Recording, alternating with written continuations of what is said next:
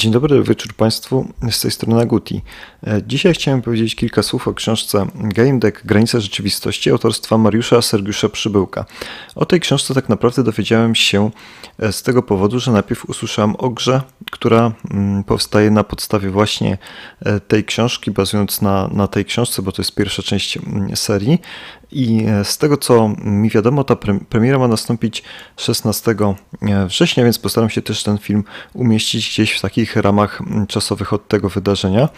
I teraz tak, mm, przed przejściem dalej odnośnie tego, o czym jest ta książka, e, chciałem zawrzeć taką pewną ważną informację. Mianowicie ten pierwszy tom, czyli Game Deck Granice Rzeczywistości, jest to zbiór opowiadań i z tego mm, wynika dosyć specyficzna konstrukcja, budowa tej e, całej książki, czyli po prostu mamy poszczególne opowiadania i wiadomo jak mm, te opowiadania to każde opowiadanie jest osobną historią, która ma początek, rozwinięcie, zakończenie, tak? Czyli to jest taka w miarę zamknięta całość, przy czym mm, są plusy e, tego zbioru opowiadań. Po pierwsze, te opowiadania są ułożone chronologicznie, czyli po prostu nie mamy tutaj problemu, że akcja nam skacze i to opowiadanie było wcześniej, te później, nie możemy się odnaleźć. Tutaj wszystkie po prostu następują mm, jeden po drugim, czyli w zasadzie troszeczkę tak jak klasyczne rozdziały. A po drugie, e, to, co się wydarzyło w tych opowiadaniach, jakby można powiedzieć, że przechodzi tak do innych opowiadań. To znaczy, że tak jak mamy niektóre seriale, w których akcja w jednym odcinku nie wpływa na pozostałe odcinki, tak? Czyli tak jakby akcja zaczyna się cały czas od początku, od momentu wyjścia. Tak tutaj to, co się wydarzyło w poprzednim opowiadaniu, e, miało miejsce, jest ważne i wpływa także na kolejne opowiadania. Więc przejdźmy teraz do zarysu fabuły. Jest koniec XXI wieku, mamy do czynienia z cyberpunkową Warszawą, czyli mamy do czynienia z rozwojem technologii, walki wszechpotężnych korporacji i takim posthumanizmem, czyli można powiedzieć um, z nanotechnologią mamy do czynienia, z biotechnologią, wykorzystywanie nauki i techniki do przezwyciężenia ludzkich możliwości. Ale również mamy także do, do czynienia z przenikaniem się światów wirtualnych i realnego. Poznajemy na kartach książki losy Torkila Eimora. Jest to game deck, czyli pewnego rodzaju detektyw, który rozwiązuje sprawy związane właśnie z zagadkami związanymi z wirtualnymi światami. Ponieważ w tym świecie mm, istnieje coś takiego, że gry, w gry możemy wchodzić niejako, doświadczać ich e, wszystkimi zmysłami. Służy do tego oczywiście zaawansowana technika, e, łoże, kaski, kombinezony, nanowtyczki e, i można się do takich światów gier przenieść. Ten proces, który to umożliwia, jest to proces dewitalizacji, czyli ciało te fizyczne zostaje w łożu takim specjalnym, ale e, są oddawane te, odbieranie tych bodźców jest przenoszone właśnie z tego ciała fizycznego na te ciało wirtualne gdzieś tam w świecie gry, czyli do tej postaci, którą właśnie odgrywamy w wirtualnym świecie. Przejdźmy zatem do plusów. Po pierwsze pojawiają się tutaj neologizmy i być może komuś e, mogą one przeszkadzać w odbiorze tekstu, ale dla mnie jest to jak najbardziej plus, ponieważ język jest czymś żywym i zmienia się w czasie.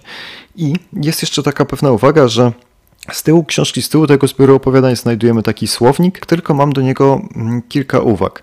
E, po pierwsze, żeby go nie czytać e, najpierw, ponieważ e, będzie on zdradzał fabułę. Przy pierwszym pojęciu to jest dosyć ciekawe rozwiązanie. Mamy taką odnośnik, informację, że z tyłu jest słownik, więc to jest oczywiście na plus. Tylko nie wszystkie niezrozumiałe słowa znajduje się w tym słowniku. I są takie, które po prostu trzeba zrozumieć z kontekstu i spoko, szanuję to rozwiązanie, tylko w przeciągu tekstu nie mamy zaznaczone, które słowo znajduje się, które niezrozumiałe słowo znajduje się w słowniku, a które nie. Przez to możemy sprawdzać słowa, których nie ma w słowniku, tak? I wychodzi na to, że ja to tak nazywam takim wachlowaniem, tak? Czyli możemy patrzeć, o jest jakieś niezrozumiałe słowo, sprawdzam, czy jest w słowniku, o, patrzę, go nie ma. I w związku z tym e, przelatuję na koniec książki, później wracam, wracam e, do tego tekstu właściwego i przez to możemy się wybijać z tego rytmu, więc e, ja tak naprawdę mm, nie zrezygnowałem z tego, po prostu czytałem ten tekst ciągiem i I jeżeli kojarzycie Państwo światy e, komputerowe i na przykład takie słowa jak NPC czy skin są Państwu znane, to myślę, że bez tego słownika można się e, na spokojnie obejść. Ja tak zrobiłem i, i nie żałuję. Oczywiście później na koniec przeczytałem sobie ten słownik. Kolejnym plusem jest to, że mamy do czynienia z ciekawym pomysłem na świat i ze sposobem, w jaki został on zbudowany.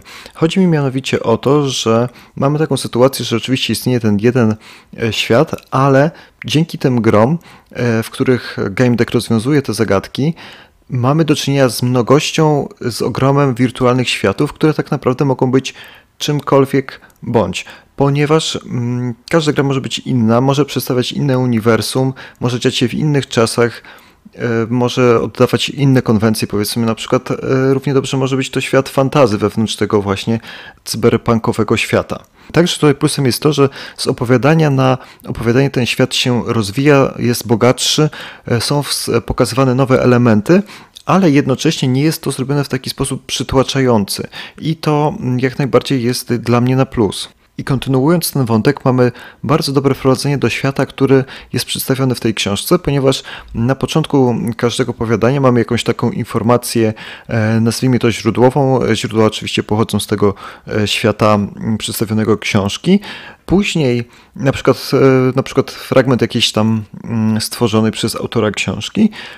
No i później mamy sprawę, która jest związana w jakiś sposób e, z tym zagadnieniem, które zostało poruszone w tym fragmencie, w tym cytacie. Czytamy o tym, a później te elementy, które właśnie zostały wprowadzone w poprzednich opowiadaniach, także pojawiają się w późniejszych, więc cały czas nawiązuje do tego, że te elementy są ze sobą spójne, że pojawiają się kolejne, świat się rozbudowuje, ale w sposób taki dla nas dosyć łagodny, przyjemny, no i także właśnie ten świat się rozwija. To, co należy również wskazać autorowi za plus, to jest to, że na pewno potrafi oddać to, jak wygląda rozgrywka w grach. Czasami oczywiście w książkach mamy przedstawiane także też te wirtualne światy, ale tutaj widać, że autor po prostu no, gra, ale przynajmniej sprawia takie wrażenie, że e, grał w gry i na pewno jest w stanie dobrze oddać e, to, co się w grach e, dzieje. Kolejnym plusem jest także to, że te zadania, które stają przed game deckiem są bardzo różnorodne i myślę, że to może się spodobać.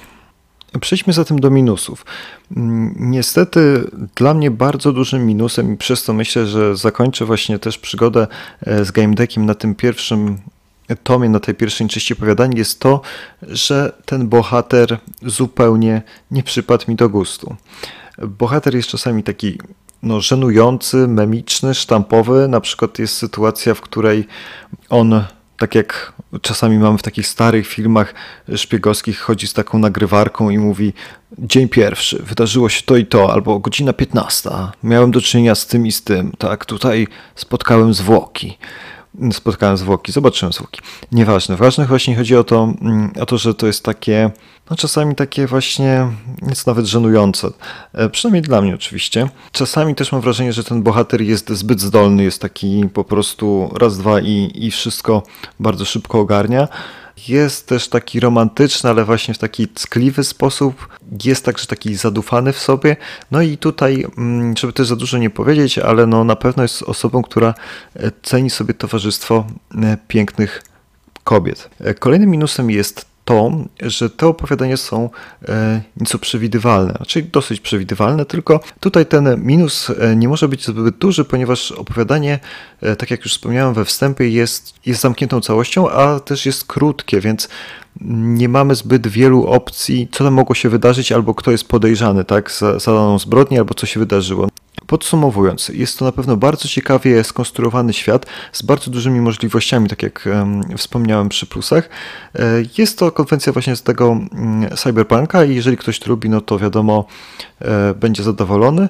Przy czym no, dla mnie ten bohater tutaj odgrywa ogromną rolę i nie polubiłem go, nie zaprzyjaźniłem się z nim, nie nawiązałem z nim żadnej więzi, więc jeżeli miałbym czytać więcej książek właśnie z nim, no nie, no to właśnie nie, nie jestem skłonny ku temu. I narracja właśnie też, co może podkreśla moją pewną niechęć, jest pierwszoosobowa. I mamy tego bohatera właśnie, z wyjątkiem tam oczywiście ostatniego bonusowego opowiadania, gdzie jest inny bohater, ale no generalnie cała reszta jest z jednym bohaterem.